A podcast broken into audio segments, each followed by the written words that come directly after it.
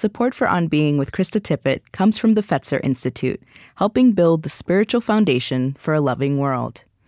Fetzer's new study, What Does Spirituality Mean to Us? reveals how spirituality informs our understanding of ourselves and each other, and inspires us to take action for the common good. Explore these findings and more at spiritualitystudy.org. I'm Krista Tippett. Up next, my unedited conversation with the legendary primatologist Jane Goodall.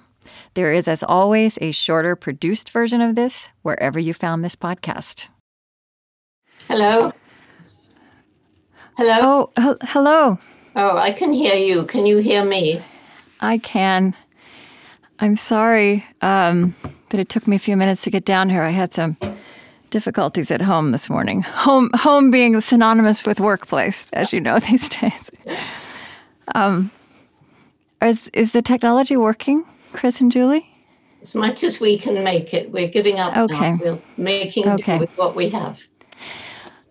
All right. Um, Dr. Goodall, if you if you'd like to turn off your video, um, that will help the the audio keep from breaking up a little bit, and you can relax and and uh, close your eyes and just listen. You mean I don't need to speak at all? You need to speak, but you don't need to look at me or or look at yourself.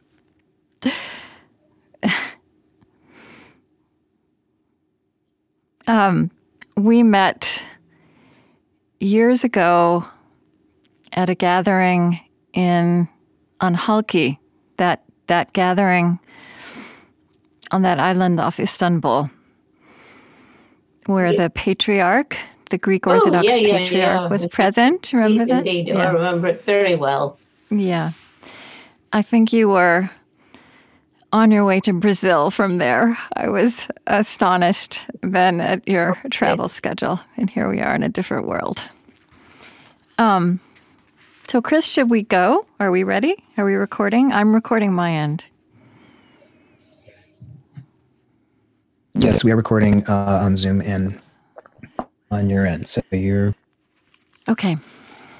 Um, Jane, I wonder. Um, well, first of all, I want to say that we, you know, the original invitation for this was to do this, and we still will, as part of an issue of Orion, really about the sweep of your work and these 60 years since you went to Gombe.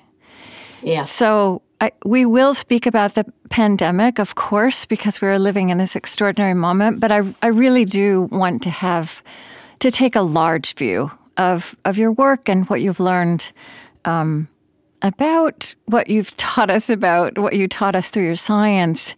Um, um, as much about what it means to be human as about uh, you know the work you did uh, originally with chimpanzees.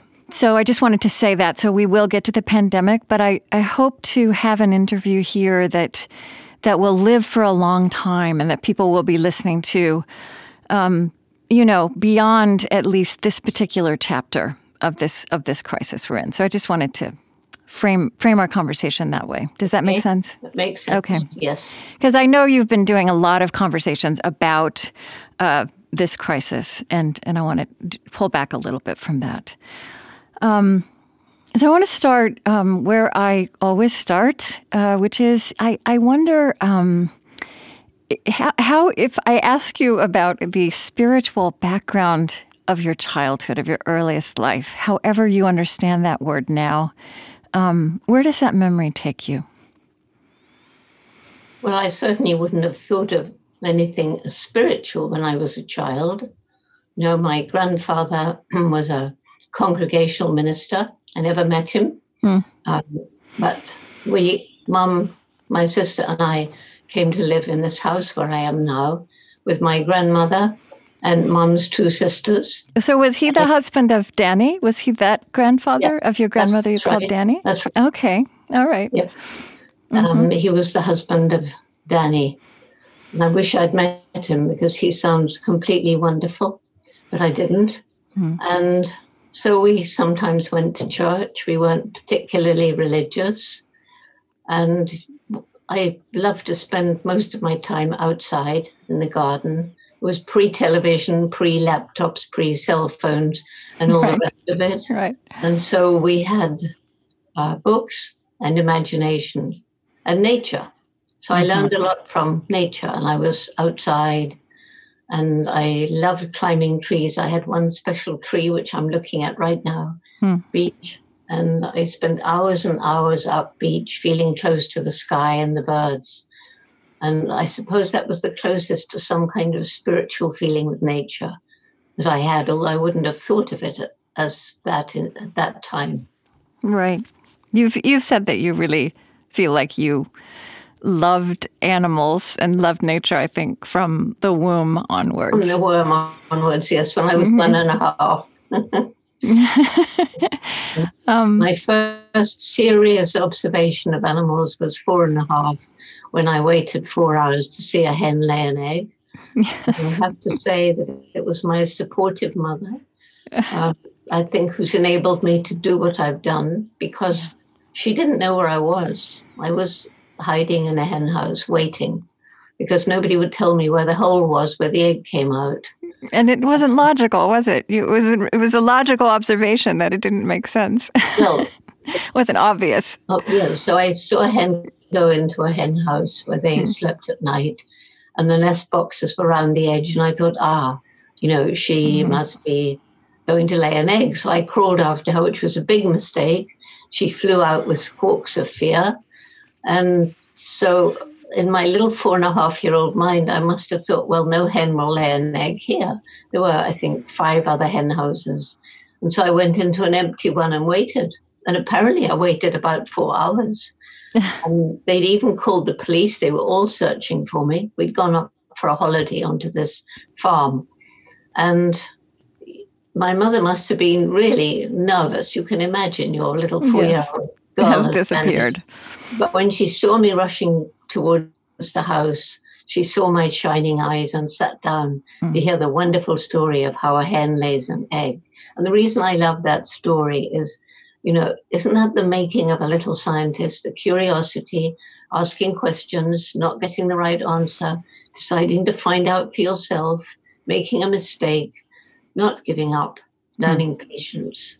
And, you know, a different mother, how dare you go off without telling us, don't you dare do it again, might have crushed that early scientific curiosity. And I might not have done what I've done. Yeah. You know, um, in these, it, it strikes me. Um, there's another story that you tell. So well, let me just say, you. So we're speaking in 2020.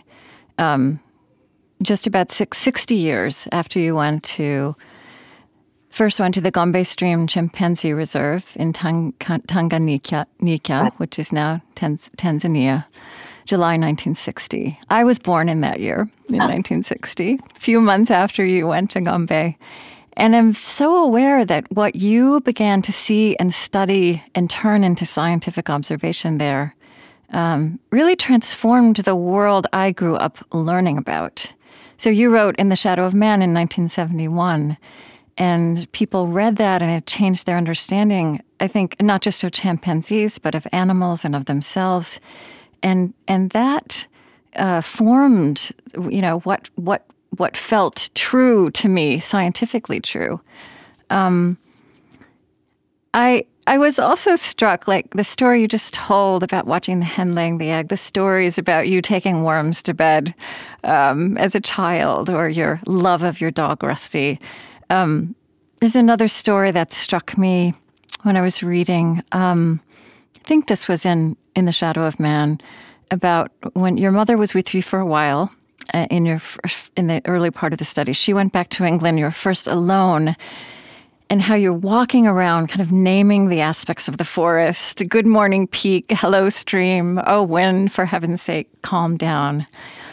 And then, of course, that echoes stories that are so alive um, in our culture, um, and even the ones that influenced you, the Dolittles, Tarzan, Wind in the Willows. You know, I think as a parent, um, children and adults in the presence of children see aspects of natu- of the natural world as animate and alive, and they give things names. That the that the human imagination has always inclined this way. So, in, there's one way in which, as I as I read the sweep of your story, I understand that you one thing you did is you helped substantiate an intuitive understanding and bond that human beings have. You put data to the truth such stories carried. Well, when I first went to to Gombe, nobody else had studied chimpanzees in the wild. Right. Uncharted territory. And of course, the first problem was that the chimps ran away as soon as they saw me. They'd never seen anything like this white ape before. Yeah. And it was very wonderful at that time that my mother was there. The reason she was there is because the British authorities, you know, Tanganyika was the last outpost of the crumbling British Empire back then. Yep. And they wouldn't take responsibility for me coming on my own. They said, uh, well, I have to bring someone with me. So she volunteered. And so she was there to boost my morale in those early days because I'd get back dejected. The chimps had run away again. And she was pointing out that on this peak that I discovered, I used my binoculars. And she said, You know, you're learning how the chimpanzees make beds at night, bending the branches over. You're learning how they sometimes travel alone and sometimes in small groups and sometimes in big, excited gatherings. You're learning the foods that they eat and the calls that they make. So you're learning more than you think. Oh, and it's okay. really sad that she left just two weeks before that breakthrough observation when the one chimp who had just begun to lose his fear, darling David Greybeard, I saw him using and making tools to fish for termites. And, you know, that was the turning point. That was what enabled my mentor, Louis Leakey, to go to the National Geographic Society and they agreed to fund the research when the six months money ran out. Mhm. Six months money came from a American um, philanthropist. I'm grateful to him still. Mm. And and they sent Hugo van Lawick to take photographs and make film. He became my first husband, Yes. and it was his photographs and film in the geographic magazines and documentaries that forced science to believe what I was saying. Because before that, many of them had said, well, why should we believe what she says? She hasn't been to college. She's uh, Right. just come out from England. She's just a girl. But when they saw Hugo's film, then they had to believe. when they saw what you saw.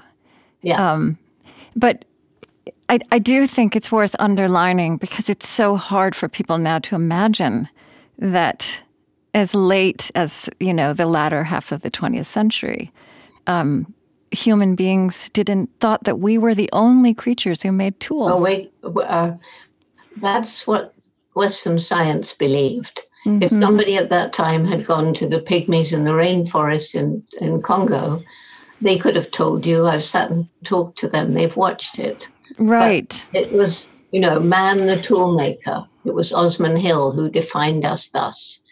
And so, you know, it, it was um, it was a it was a shock, I think, to the scientific world.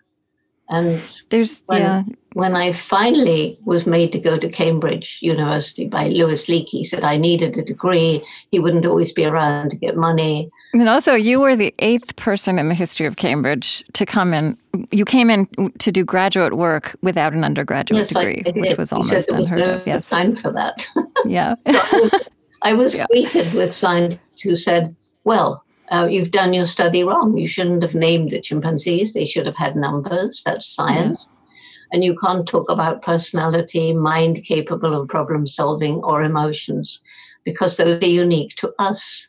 But the dog you mentioned, Rusty, he Yes. taught me when I was a child that that certainly wasn't true. We're not the only beings on the planet with personalities, minds, and emotions, and we are part of and not separate from the rest of the animal kingdom. I was actually taught, and it's in the textbooks, that the difference between us and all other animals is one of kind. Right. That's such an important distinction for you. And would you would you would you elaborate on what you mean when, why it's so important that there is there isn't a difference in kind in kind what what does all, that word hold that Well, that that It- phrase the hold? opposite of it is degree. The difference is degree. In other words, following Darwin's theory of evolution, you know, the species gradually evolve, and we're just one of the species. And so, it, you know, I, I, I just could not believe that the scientists were saying that and talk to many of the religions, talk to the Buddhists and talk to the indigenous people. They believe that we're part of the animal kingdom. They believe animals are our brothers and sisters. right And right that's it you you, arrogant you put Western yeah. science. And I think it probably stemmed from religion. Mhm. God made man, God made man different, and God made man to have dominion over the birds and the animals and the fish and so on. But that is a wrong translation. I've got Hebrew friends, and the Yes. original Hebrew word, which I do not remember, um, but I've written it down in one of my books, the meant book, something more like steward, yeah not dominion.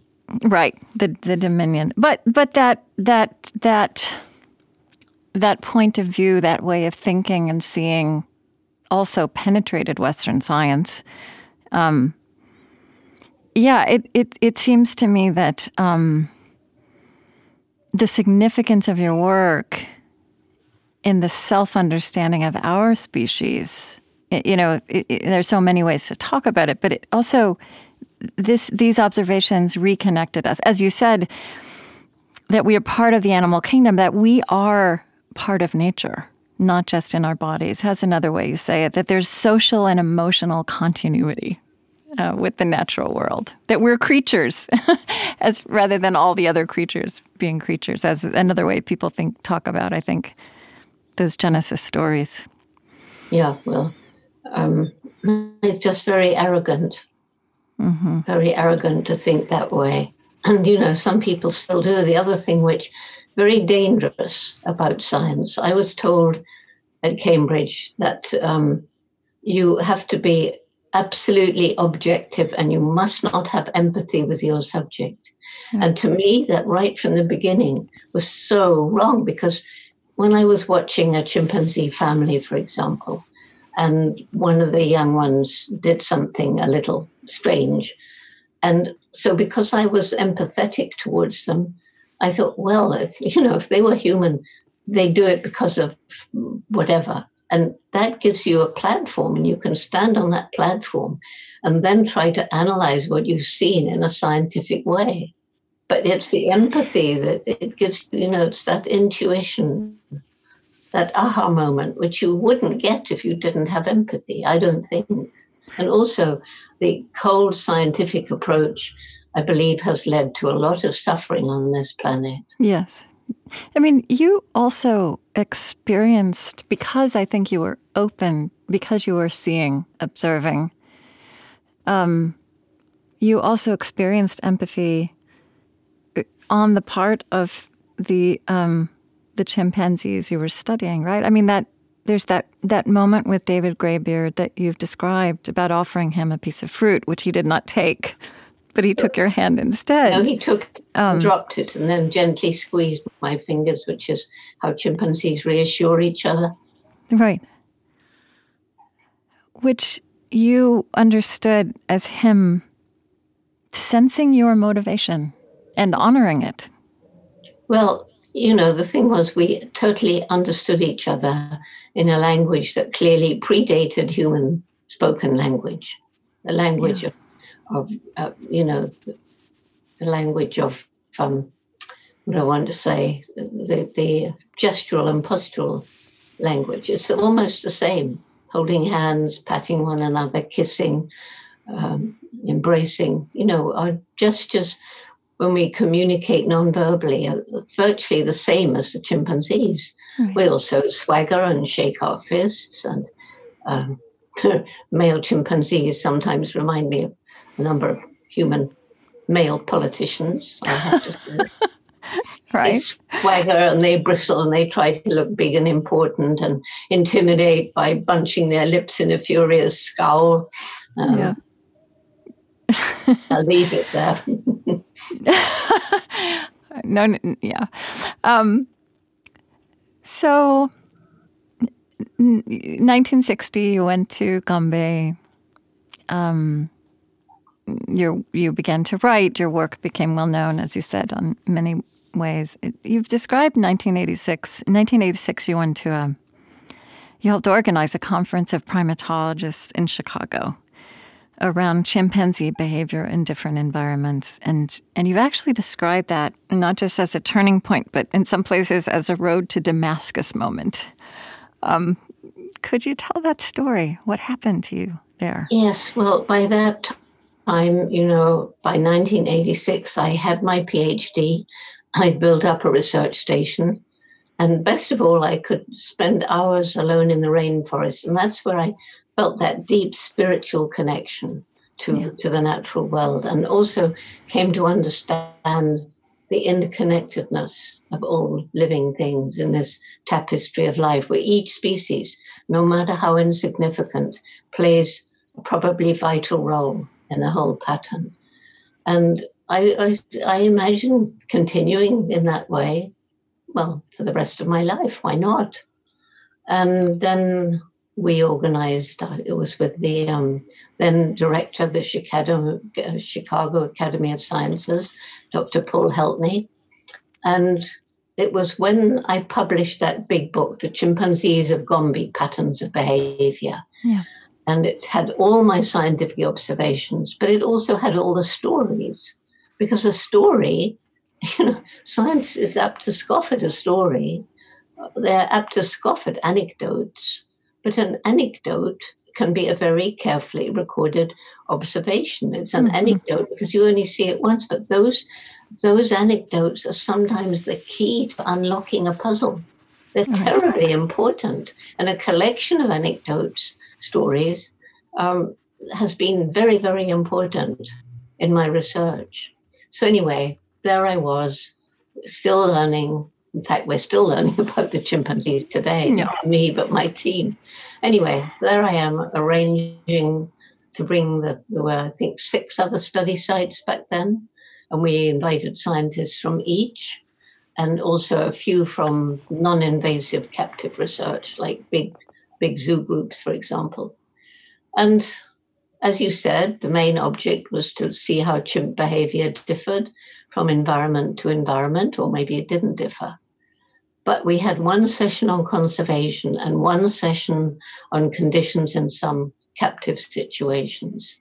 And both were utterly shocking. I mean, I knew there was deforestation going on. I was totally unaware of the, the extent of it. And that's way back then in 1986 chimpanzee numbers decreasing, the rise of the bushmeat trade, as the commercial hunting of wild animals for food, the live animal hunting, shooting mothers so that you can sell their babies locally mm. as pets or trade them overseas. Yeah. And that was a huge shock. And then the captive situation that was even worse, seeing our closest relatives who can live for up to, well, more than 60 years in five foot by five foot medical research labs surrounded by iron bars totally alone, nothing to do, just because their bodies are so like ours that we share 98.6% of our DNA. And we have similarities in the immune system and the composition of the blood and uh, so on. And with scientists seizing on that, ah, these will be the animals that we can experiment on to get new vaccines and, and uh, cures. Mm-hmm. But refusing to admit the equally striking similarities in psychology and, and behavior. Right, right. So I I didn't make a decision. I just knew when I left, I gained so much from the chimpanzees. I had to try and do something to help. That's why I call it my Damascus moment. It was like yeah. St. Paul on the road to Damascus. He has this, what some people have thought of as an epileptic fit, but I didn't have an epileptic fit. But right. I went as a scientist and I left as a I suppose you call me an activist or something like that. It just just happened. I knew I had to do something. Mm-hmm. It's it's um it's quite astonishing to me too, though that you know you you the other the next move you made really was very similar to the approach you took the skills you had learned and cultivated in studying uh, in Gombe, you you looked closely at what was going on, and um, so when you you know you said you became an activist, but you know that's a that's a simple word. I mean, the seeing the plight of chim- chimpanzees then led you, in fact, to be an activist in terms of the plight of human beings um, that led to forests disappearing and to these kinds of atrocities um, perpetrated on on on these animals, on our our uh, our, our kin. Um, I mean, again, you know, when the it seems I, I, believe that the title of, of your book in the shadow of man in 1971 was that chimpanzees live in the shadow of man as we had evolved to overshadow them with our powers of thought and speech but what you also then picked up was how we had evolved and become a threat to the natural world from which we emerged and with which we remained in kinship yes absolutely and it's a big puzzle. The biggest difference between us, chimps, and other animals is the explosive development of our intellect. Mm-hmm. So, because science is now acknowledging that you know animals are not the the machines they once thought, there's a huge flurry of information, very exciting, about animal intelligence. Yes, ranges from you know chimpanzees using computers in clever ways, and elephants with their very close social bonds and strong relationships between herd members, and crows who turn out to be able to actually use and make tools, and pigs. Pigs can come back to factory farms later, perhaps, but pigs, mm. um, you know, they're they're as intelligent as dogs, more intelligent than some. And there's an amazing, incredible, if you Google, if you haven't done already, if you Google Pigcasso, not Picasso the artist, but Pigcasso. okay. Three, three videos pop up and pick the one with the yellow board around, the geographic one, and you will mm. be amazed. And you know, now we know the octopus is highly intelligent. Yes. And we know trees communicate with each exactly. other. Exactly. Plant life, the intelligence yeah. of plants. Yeah. yeah. So, yeah. you know, it's um, here we are with this intellect that's enabled us to do something very different from all the animal uh, successes. And that's design a rocket, for example, that went up to Mars and a rocket has been crawling around taking photos for us to see. So at one time, people thought maybe we can live on Mars. Well, we now know that's not possible. And bizarre, isn't it, that the most intellectual creature, surely, that's ever lived on the planet is destroying its only home. And I always believe it's because there's a disconnect between that clever, clever brain and human heart, love and compassion. Mm. And I truly believe only when head and heart work in harmony can we attain our true human potential. I think also the science of the human body is showing us how artificial that even that kind of distinction is between the head and the heart and the gut, right? Yeah. They're all of a piece. It's all interconnected. We Yes. We yes. can't do without all the bits, but we can get artificial ones sometimes. yeah. Um, but again, you know, that that that empathic scientific eye that you brought in Gombe of like wondering how you might behave in that situation. You you also so you know this statement you just made, which is so condemning. This reality is so condemning of how we use our capacities, our intelligence, our potential, our power.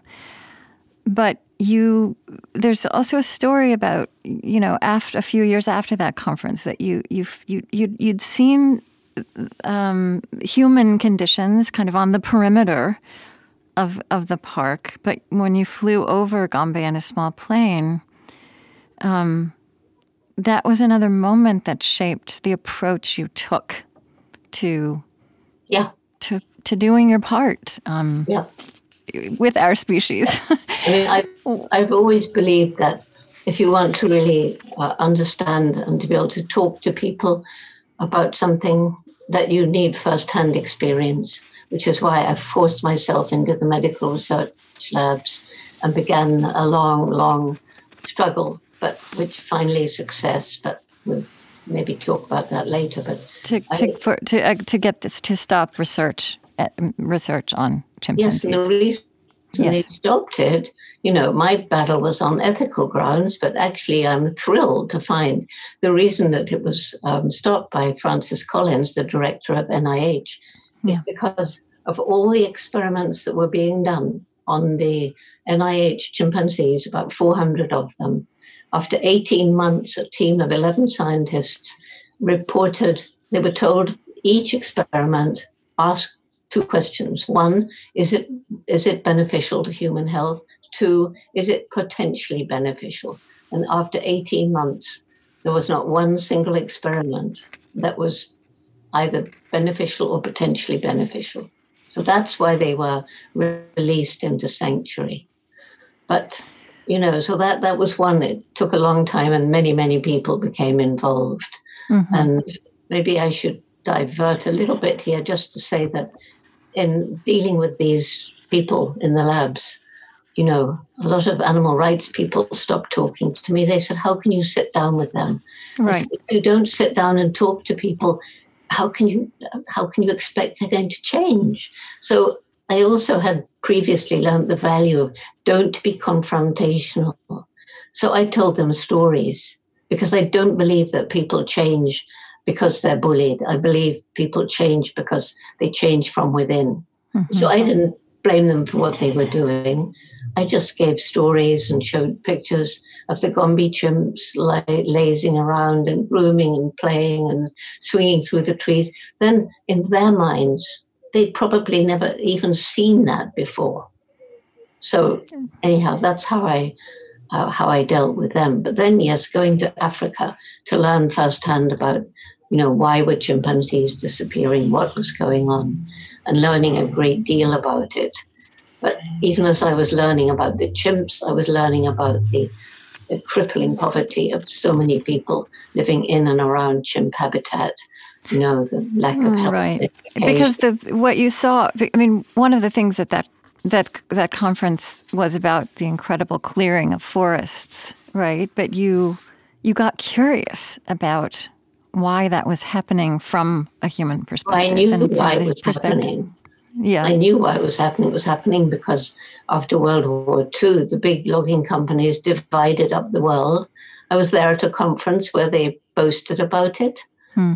They actually invited me to give a keynote. People, I, I don't quite know why people do these things, but anyway, and um, so they were they were going in and, and looking, and some of them were being fairly responsible, and others weren't.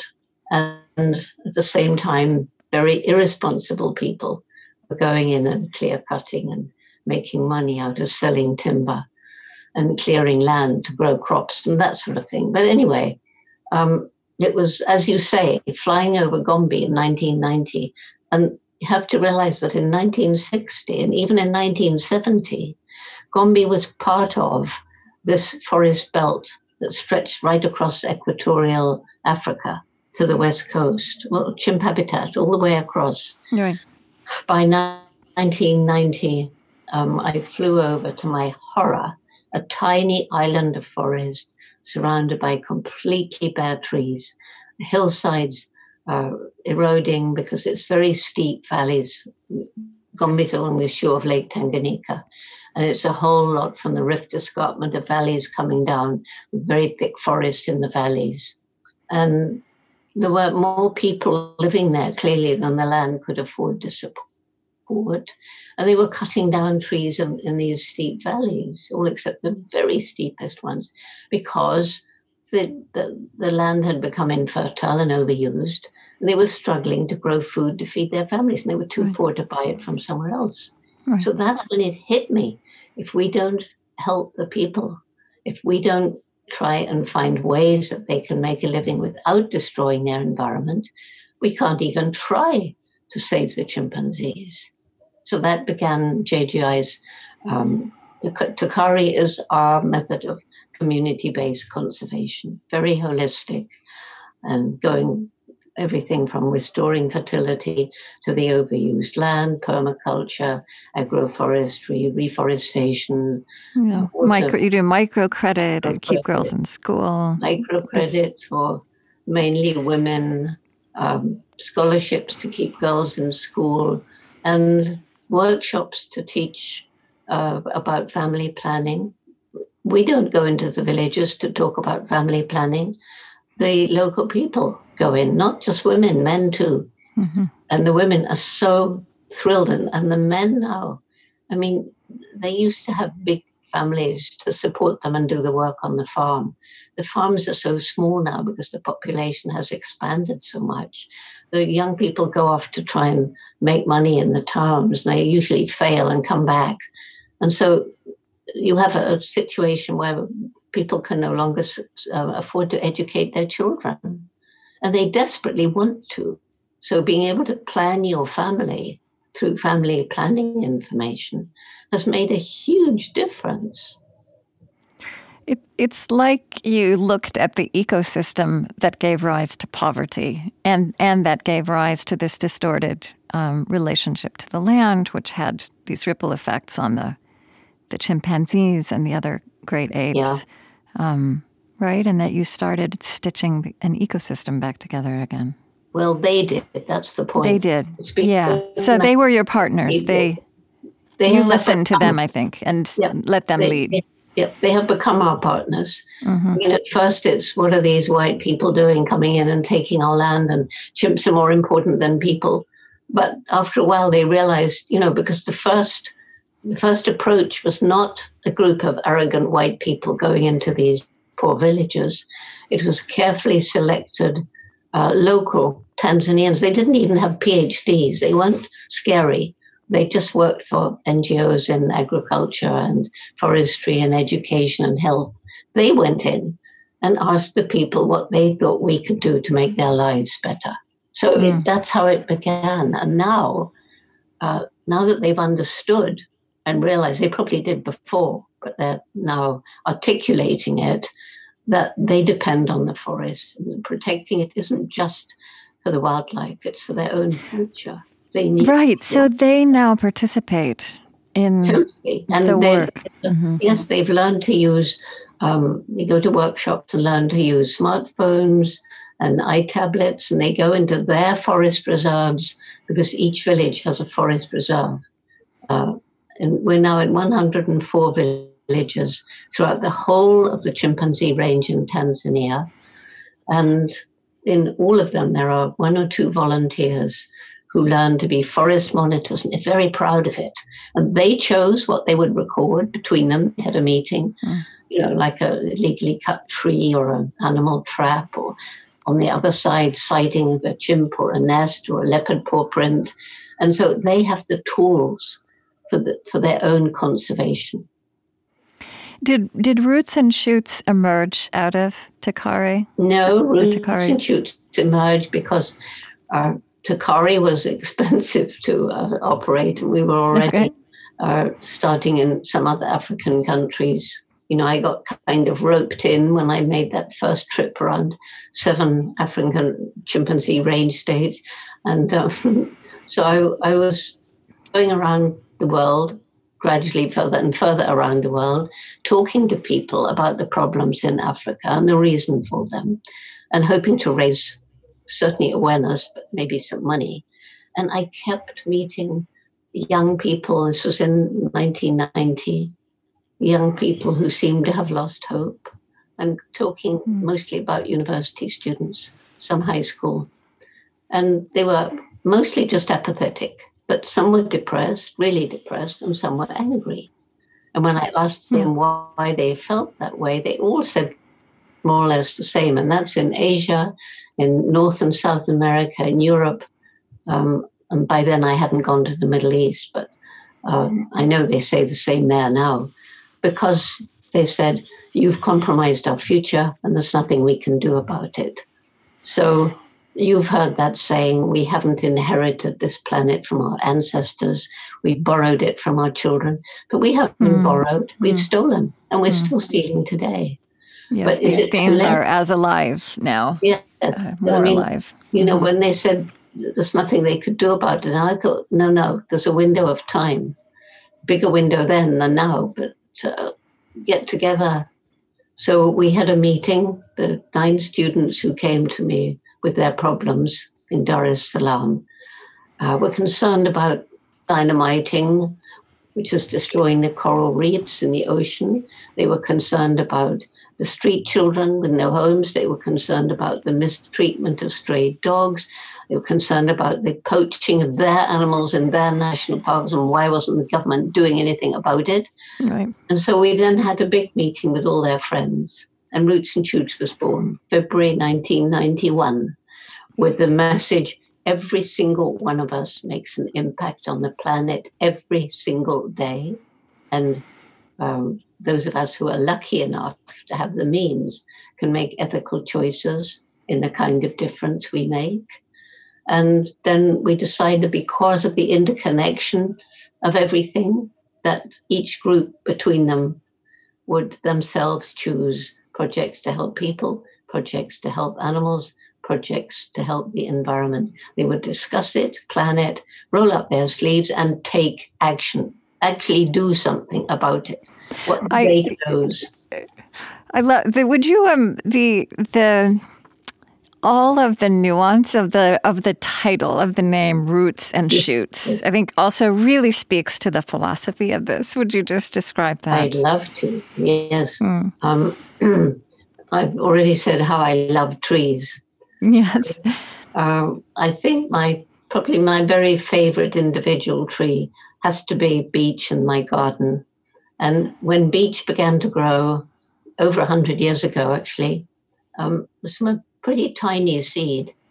And if I had picked it up at that time, it would have seemed so small and weak, little growing shoot and a few little roots. And yet, there is what I call magic. It's a life force in that little seed, so powerful that to reach the water that the tree will need, those little roots can work through rocks and eventually push them aside. And that little shoot to reach the sunlight, which the tree will need for photosynthesis, can work its way through cracks in a brick wall and eventually knock it down. And so we see the bricks and the walls as all the problems, social and environmental, that we have inflicted on the planet. So it's a message of hope hundreds and thousands of young people around the world can break through and can make this a better world. So we're now in um, 80, 85 countries and growing. And we've got members in kindergarten, university, and everything in between. And it's my greatest reason for hope because everywhere I go, these young people are telling me, showing me, shining eyes, what they're doing, what they've been doing, what they plan to do to make the world better. You know, there's I, I I'm I'm going to struggle to say this as eloquently as I want to, but it feels to me like there's a through line from um, your your early science um, to this, the seeing and naming the dignity and possibility of an individual, um, which you did with the chimpanzees, right? As you said, just naming them, which which you had to have fights about. Um, early on. But there's something in human life, and you know, something we didn't speak about is how your childhood was also the, the, the, the, background of the world and your childhood was, was war and, and the Holocaust, which was something that really you saw at a at the age at which you were coming into ethical life as an as, an adolescent. And um,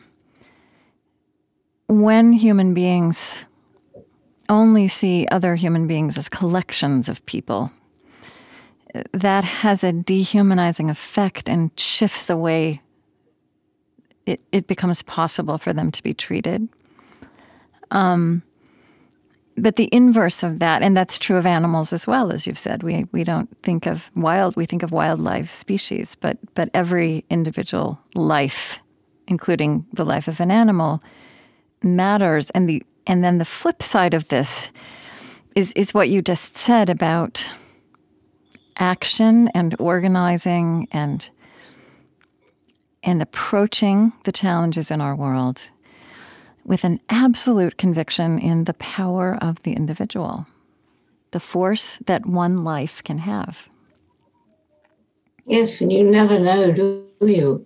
You look at a child and you think, you know, this child uh, might be the next uh, Winston Churchill or Donald Trump. This child might become a Hitler or uh, um, Dalai Lama. I mean, you, you just don't know. There's that that individuality. And honestly, when I was at Cambridge, I was told that the individual wasn't important and individuality was not talked about. And I was again reprimanded for, for talking about the difference between individuals, not the general behaved chimpanzees, which is what I was supposed to be doing, isn't it lucky right, right. I never, that I never wanted to be a scientist? I wanted to be a naturalist. Yes. You know, women weren't scientists back then mm-hmm. when I was 10. You you've actually called you you call you you have named this that there's this we suffer from just meism. Yes. because because I think that what you're also bringing home in Roots and Shoots to young people in all your work now is that um, that the that the, the importance of ordinary acts in any life. I mean, you said this a minute ago that that, that the way we eat, the way we buy, you know, the way we live. Um, if enough of us, and it's such simple math, yeah. but it's hard for human beings to internalize that if enough of us do those things in our the ordinary fabric of our days, all at the same time, that has power. Yeah, has power. Definitely has power. And, um, you know, we, we, we so often hear think globally, act locally. But if you think globally, you, you can't help but be depressed. I mean, you, you right, right, right. You twist it around, act locally, see the difference you make, see how you clean up mm-hmm. a stream, see how you've raised money to help a homeless person off the street, see how you've uh, lobbied the government so, to protect a piece of woodland from another shopping um, shopping mall, and then realize that other people are doing the same, making the same difference around the world, and then you dare think globally. Mm. Yeah, you know, it's something you said a minute ago about how you were discouraged from using anecdotes in your science. But you said, you know, anecdotes say say they often stand for something so much bigger than themselves. And you said you said it, and any anecdote can become a key to unlocking a puzzle. Yeah, which is also a wonderful way to think about individual agency. Yeah, I know. I you mentioned in the shadow of man. Well, because it's Gombe 60, uh, one of the things I've been doing in lockdown is reading. First, I read books to children uh, to try and amuse them. Then I thought, well, as it's to be 60 anniversary, I'll read In the Shadow of Man. And we're illustrating it with some never before seen uh, photographs that I oh, have. Oh, wonderful. And, you know, I've now finished reading all but one chapter. And I've spent the last week, I would say, sorting through, I don't know, 400 black and white photographs that the Geographic handed over to me when they finished, uh, you know, supporting the work, and trying to amalgamate from two Geographic articles and three books. It's been a chaos. Well, what is, I'm curious. Is this the first time that you've read through your work in this sustained way? Um, absolutely, and honestly, yeah. What um, I, what did you learn? Or, yeah fantastic. Uh-huh. all these stories. I'm back there. I'm back, and you, you know, I think the things I saw then, because we did the feeding area, which of course we can't do now because we know about disease transmission, but back then everybody had a feeding station. Well, when I began, there was almost nobody out there doing anything, but um, you know, the details that I was able to record about the personalities and the characters and the fun things. Mm. It just all come back to me, making me very nostalgic. like the movie Jane, that made me very nostalgic too. Yeah, it's a wonderful movie. So, yes, we are speaking in the middle of a pandemic um, in this 60th year of the beginnings of your work in Gombe, you spent your 86th birthday with your sister, who has the same birthday. Yes. Six six feet apart. four, four, four, years apart, we are. Four, four years apart, right? Yeah. Um, and I guess in lockdown, in your back in your grandmother Danny's home. That's right. It's family home, mm-hmm. and I'm here with Judy, the sister, and her daughter, daughter's fiance, and um, her two virtually grown up grandsons.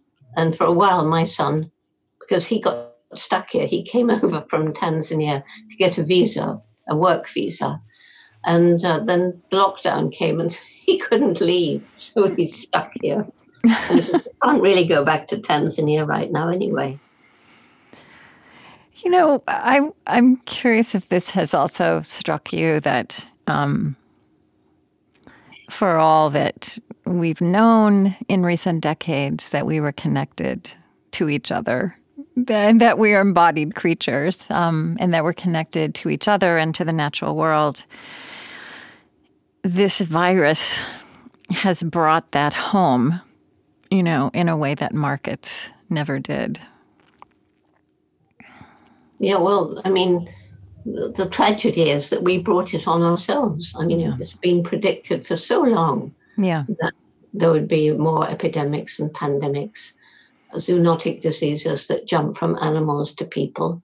And it's because of our disrespect of nature, our disrespect of animals, that this has happened. Like, you know, cutting down forests, forcing animals closer together, forcing some animals into contact with people making opportunity for a virus to jump over, yeah. spill over, as they call it. But then, even worse, we hunt, kill, eat animals. We sell them as bushmeat in Africa, Asia, and even in the US too.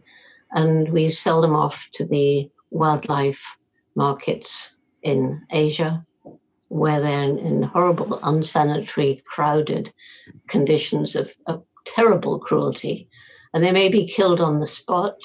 And then the buyer and the seller can be contaminated with blood, urine, feces. Perfect for a, a virus to, to jump ship, to jump from the animal to the human and create a new disease, which is what this COVID 19 is. And we mustn't forget that we do the, you know, people point fingers at China and it's all the wet markets. Um, actually, most wet markets do not sell wildlife at all. They're just like farmers markets. Hmm. But you know, think of our factory farms. Think what we do to the pigs and the cattle and the and the ducks and the hens and the geese. And think of how crowded and unsanitary their conditions are. Right. And indeed, um, epidemics have started. One started in America from, I think it was cows in Iowa, and another one from uh, factory farm pigs in somewhere in Asia. And so, you know, MERS began from. Yeah. So this ha- this in, in principle this hasn't surprised you. It doesn't no. shock you that this that this no. happened. Mm-hmm. No, I mean, do you know the book um, Spillover by David Quammen, the geographic writer? I haven't read it. Oh well, you should. I mean, I got to know him really well because we went on a long expedition through the Congo together, mm. and uh, so I mean, I, I've known for a long time that this is happening. It's, it's actually happening all the time. Mm-hmm. But usually it's just an epidemic and it's stopped. But this time it's gone all around the world.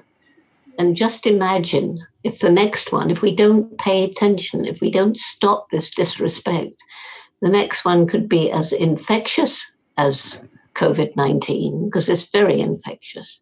Mm-hmm. But the mm-hmm. death rate is relatively low. But imagine if the death rate was like that of Ebola, another yeah. virus, another zoonotic yeah. disease. And, you know, HIV began from the African bushmeat markets. Right. Chopping up chimps and eating them. Yeah. You know, this is a this is a slightly different um, direction with this, but I was reading you and your your early books in particular as this was breaking out, as COVID nineteen was, as we were understanding that we were in the middle of a pandemic, and when the lockdown began, which is such an unprecedented experience um, for us, and this I'm I'm curious about you know this whole phenomenon of social distancing. Um, I was we were heading into social distancing, and I'm reading you uh, describing grooming and that that that that that social grooming. I mean, this is you know a line for you know is the most peaceful, most relaxing, most friendly form of physical contact for the chimpanzee and for many other animals too. It just made me wonder how you because I think there's been a lot of and I'm sure there will continue to be a lot of uh, thinking about what we lose when we lose physical contact, even as we're being very inventive and finding new ways to stay in touch. But we don't have that physical touch. And I realized in your work that in the animal kingdom, of which we are part, that plays such an important role. And I think it explains some of the dislocation we feel. So I'm just curious if that's something you've thought about or how you would have thought about social distancing and what it means for us. Well, I've never really thought about it in connection with um, the, the need for physical contact that that we have, but certainly they go together. But uh, I think as long as people have a family and they're all isolating together, they can mm-hmm. have the physical contact. You know, I'm just curious about what effect you think it has on us as humans, as a species, when that gets restricted. Knowing, as as you do know, well, it, um, it's very clear yeah. that some people get deeply depressed. Yeah. And, but, you know, the, the other side of it is that because it's so terrible for some people, especially, I mean, imagine being told you got to lock down in an inner city or a, a yeah. township in South Africa. Just imagine, like 12 people in one tiny house. Of course, it's it's terrible. And then some people are lucky. I'm lucky. This is a big house and it's got a garden and we can we've always been allowed to walk it's out near the sea there's lots of fresh air um, we, are not supposed to go shopping or anything like that so i don't like it anyway so it's fine but um, it's brought out the best in so many people who are offering you know think of the people on the front line risking and losing their lives yeah and think of the people who put out messages saying, if you're feeling sad or lonely and you want somebody to talk to, here's my phone number, or offering to go and collect groceries for people who are not able to come out of their house. So the effect on people of not having physical contact, uh, some of those people have dogs, but now people are being told they can't have contact with their dog. And the, tragedy there is that people understand the dog doesn't. Dogs need contact. Right, right, right. So it's right. affecting people very deeply, this lack of mm-hmm. physical contact. It's the most important thing. I think it stems from, you know, the contact we have with our mothers in the womb, and then the contact, uh, at least of the good mothers who spend a lot of time cradling their child. Hmm.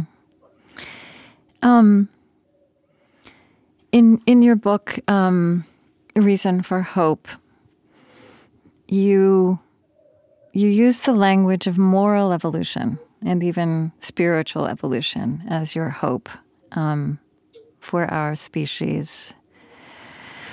And I wonder um, what what that what that means for you, and how do you think about the contours of that challenge? You know, that was in 1999 that you wrote that book. Um, yeah. 20 years on. Yeah. In, in a changed place and in a strange, strange time. Yes. Well, I think that during um, during this time, you know, we, we we've seen a very big move towards more moral behavior, greater understanding. Yes. And you can just trace it very clearly in our attitude to animals around the world, the growth of these uh, organizations that are protecting animals for cruelty. And then, on the other hand, you've got a proliferation of organizations trying to help victims, human victims of domestic violence, and orphans and refugees and migrants. So we're, we're getting there, but some people are much more, uh, much, much, much further advanced than others, I think. Yeah, Spirit but isn't that? Mm-hmm. Sorry, what? No, I was going to just going to say no. You say what you were going to say first. Well, I think that something that something that you um, became aware of in your study of chimpanzees over time, and that you've always been aware of in the human condition, is our capacity for great empathy and and play and creativity and intelligence and also cruelty yeah, and two atrocity. sides. Mm-hmm. It's a, you know, but I think okay, I was shocked to find chimpanzees have this dark, aggressive side like us. Made them more like us than I thought they were, which is a mm, yeah. pretty sad statement to have to make. But I think only humans are capable of true evil because a chimpanzee will kill, but it's a spur of the moment. It's it's an emotion. It's an emotional response to a situation, whereas we can sit down far away from an intended victim and in cold blood plan out the most brutal forms of torture. That's that's the difference, mm-hmm. and that's our intellect that has enabled us to think in those terms. I'm I'm curious about this connection. You another another moment that you've written about in your life was um, was in Notre Dame Cathedral of all places. Um, I believe this was after the, the, the, loss of your your second husband to cancer. So it was a it was a very difficult time in your life, but this experience you had of awe. And it also strikes me that when you speak of our potential for moral evolution or even the greatest capacities, even the spiritual capacities that you, that you saw in, in chimpanzees, like in, in the waterfall dance, there, that somehow that is connected with awe. Um, is that right? How, how, I, how is that capacity? Yeah, what does I that have so. Or yeah. being, I, I don't know how you would describe awe. Uh, certainly when I was in the cathedral, it just struck me, you know, the sun was shining through the great rose window. It was very early in the morning, and for some reason there was a wedding, or maybe it was rehearsal, I don't know, but the organ came out into this em- virtually empty because it was so early, playing uh, Bach's toccata in a fugue in G minor.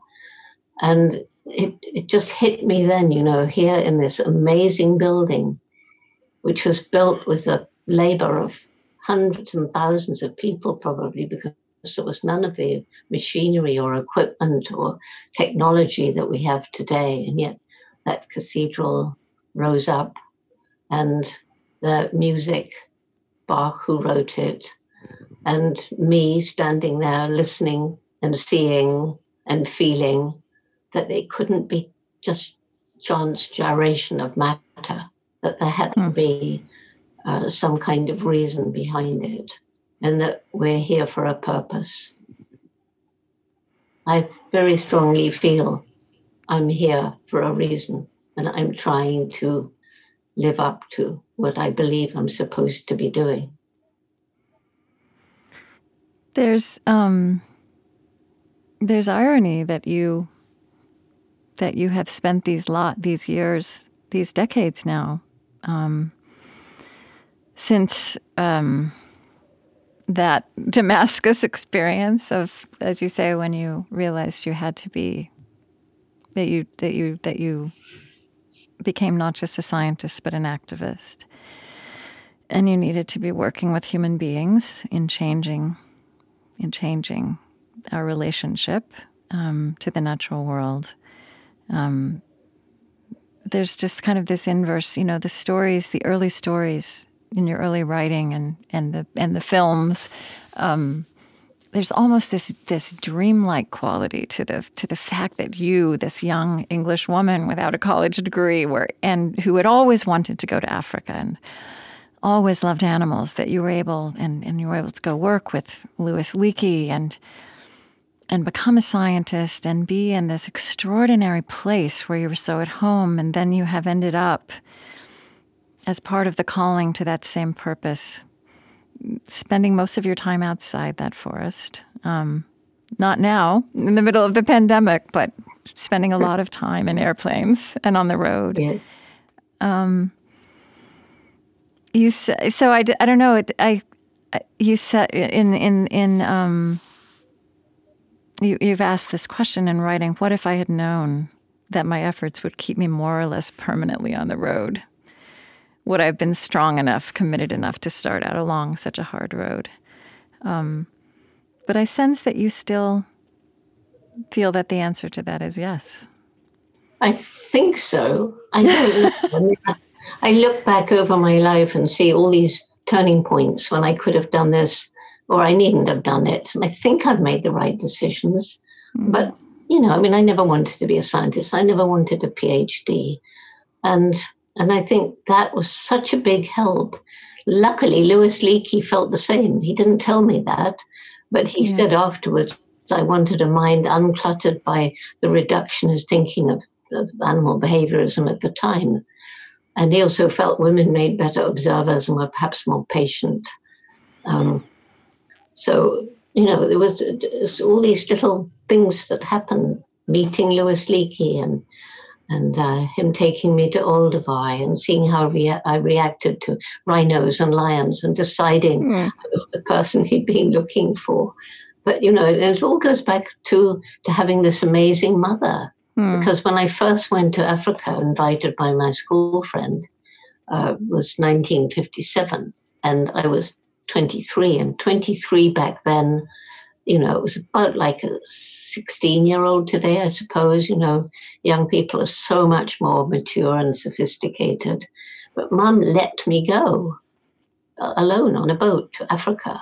And I think most mothers wouldn't have because it wasn't yeah. done in those. I mean, yes, yeah. young men did the, you know, the world tour, but it wasn't like students today go off and have experiences backpacking. It was totally different.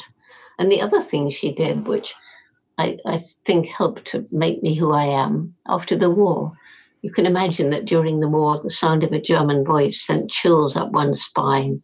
Right. We hated the Nazis and we hated Hitler. And yet, after the war, when my uncle went out to Germany, it was the English sector, he headed it up.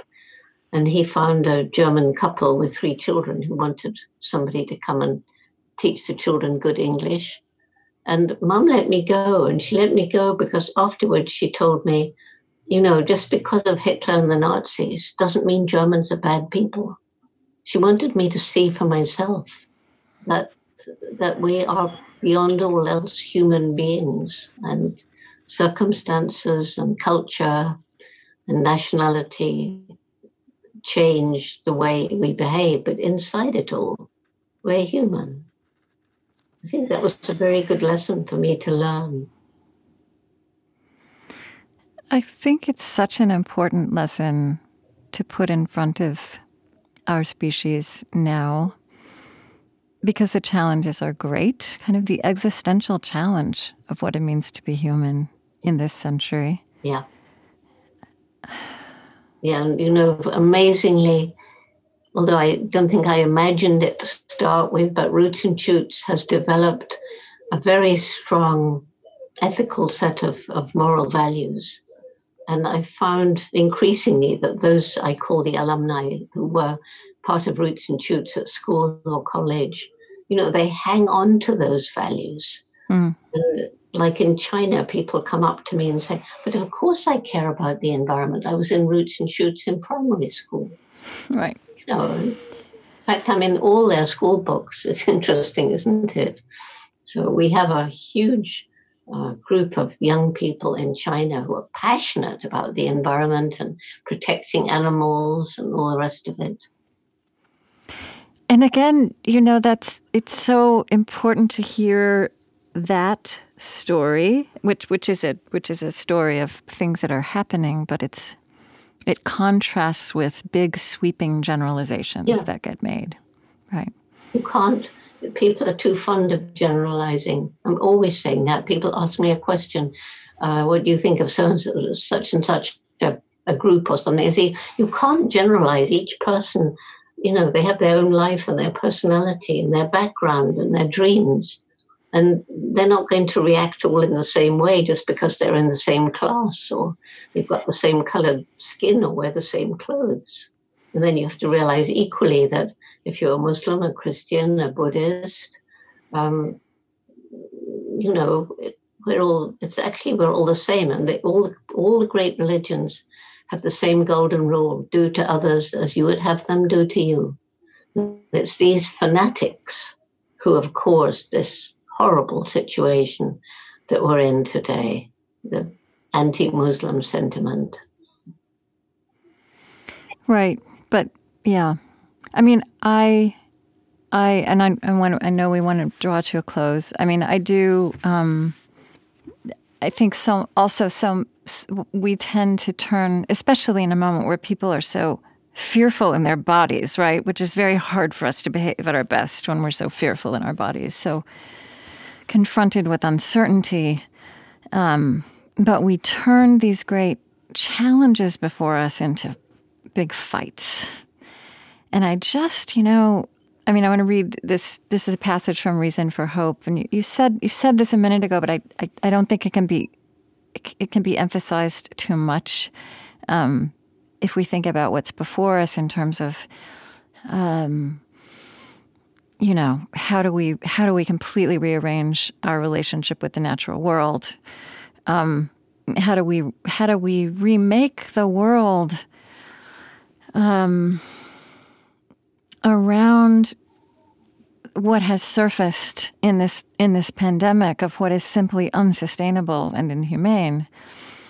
And you know, I think of you in Gombe going in to be present to mm, mysterious kin um, of humanity and and observing and, and what you learned about approaching the other. And you know, here's something you wrote in um, reason for hope. It is my task to try to change. And you weren't talking about chimpanzees, you're talking about human beings, but I feel mm-hmm. like some of the same sensibilities there. It is my task to try to change their attitudes in this matter. They will not listen if I raise my voice and point an accusing finger. Instead, they will become angry and hostile, and that will be the end of the dialogue. Real change will only come from within. Laws and regulations are useful, but sadly easy to flout. So I keep the anger, which of course I feel, as hidden and controlled as possible. I try to reach gently into their hearts. There's that heart word again. Yeah. Well, it's lucky, isn't it? I always wanted to write. I've loved writing. Yes. And I think I was given a on purpose gifts. And one gift was a healthy body. I mean, not not too many 86 year olds can do what I was doing before the pandemic. Yeah. and, yeah. And working harder now than even on a tour, I have to say. It's not. It's just I, it, from morning till night. It's interviews. You can hear my voice is getting hoarse. Yes, I know. We'll finish, but... Podcasts and and video messages to sad people and emails. I, it doesn't stop.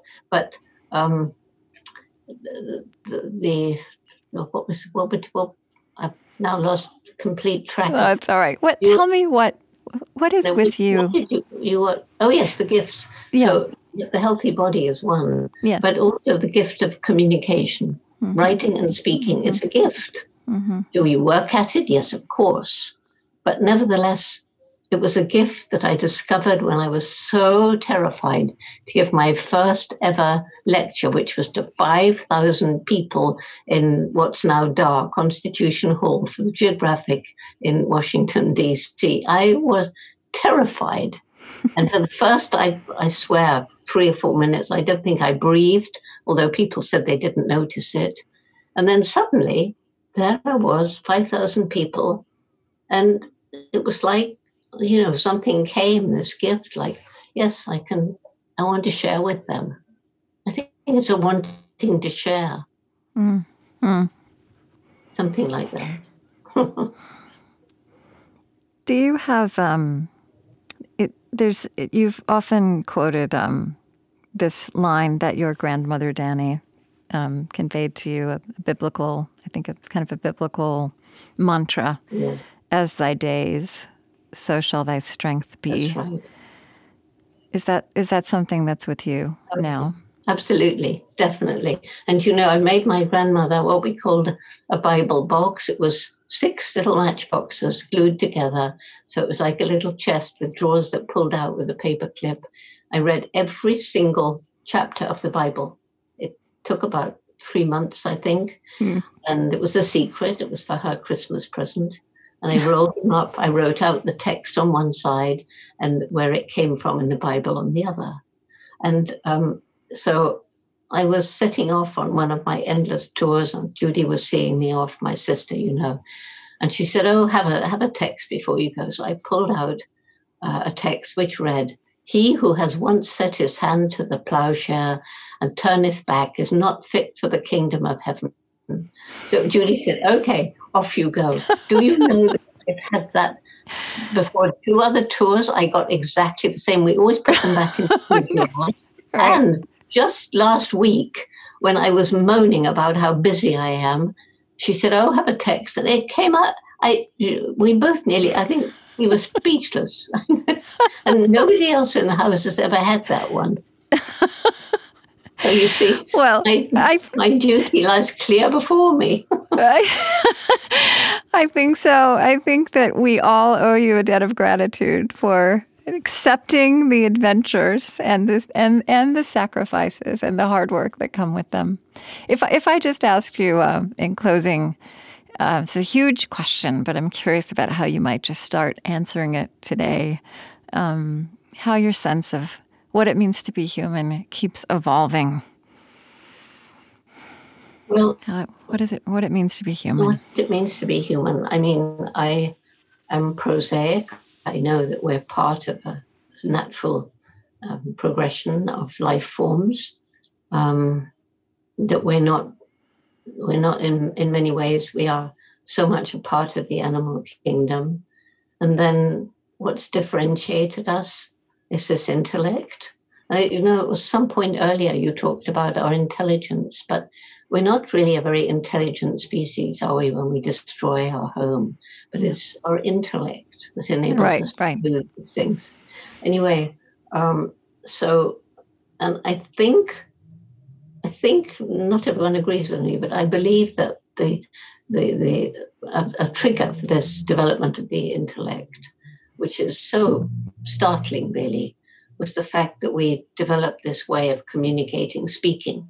So I can tell you things you don't know. You can tell me things I don't know. We can teach children about things that aren't present. And all that has enabled us to ask questions like, you know, who am I? Why am I here? What is the purpose of it all? Is there a purpose?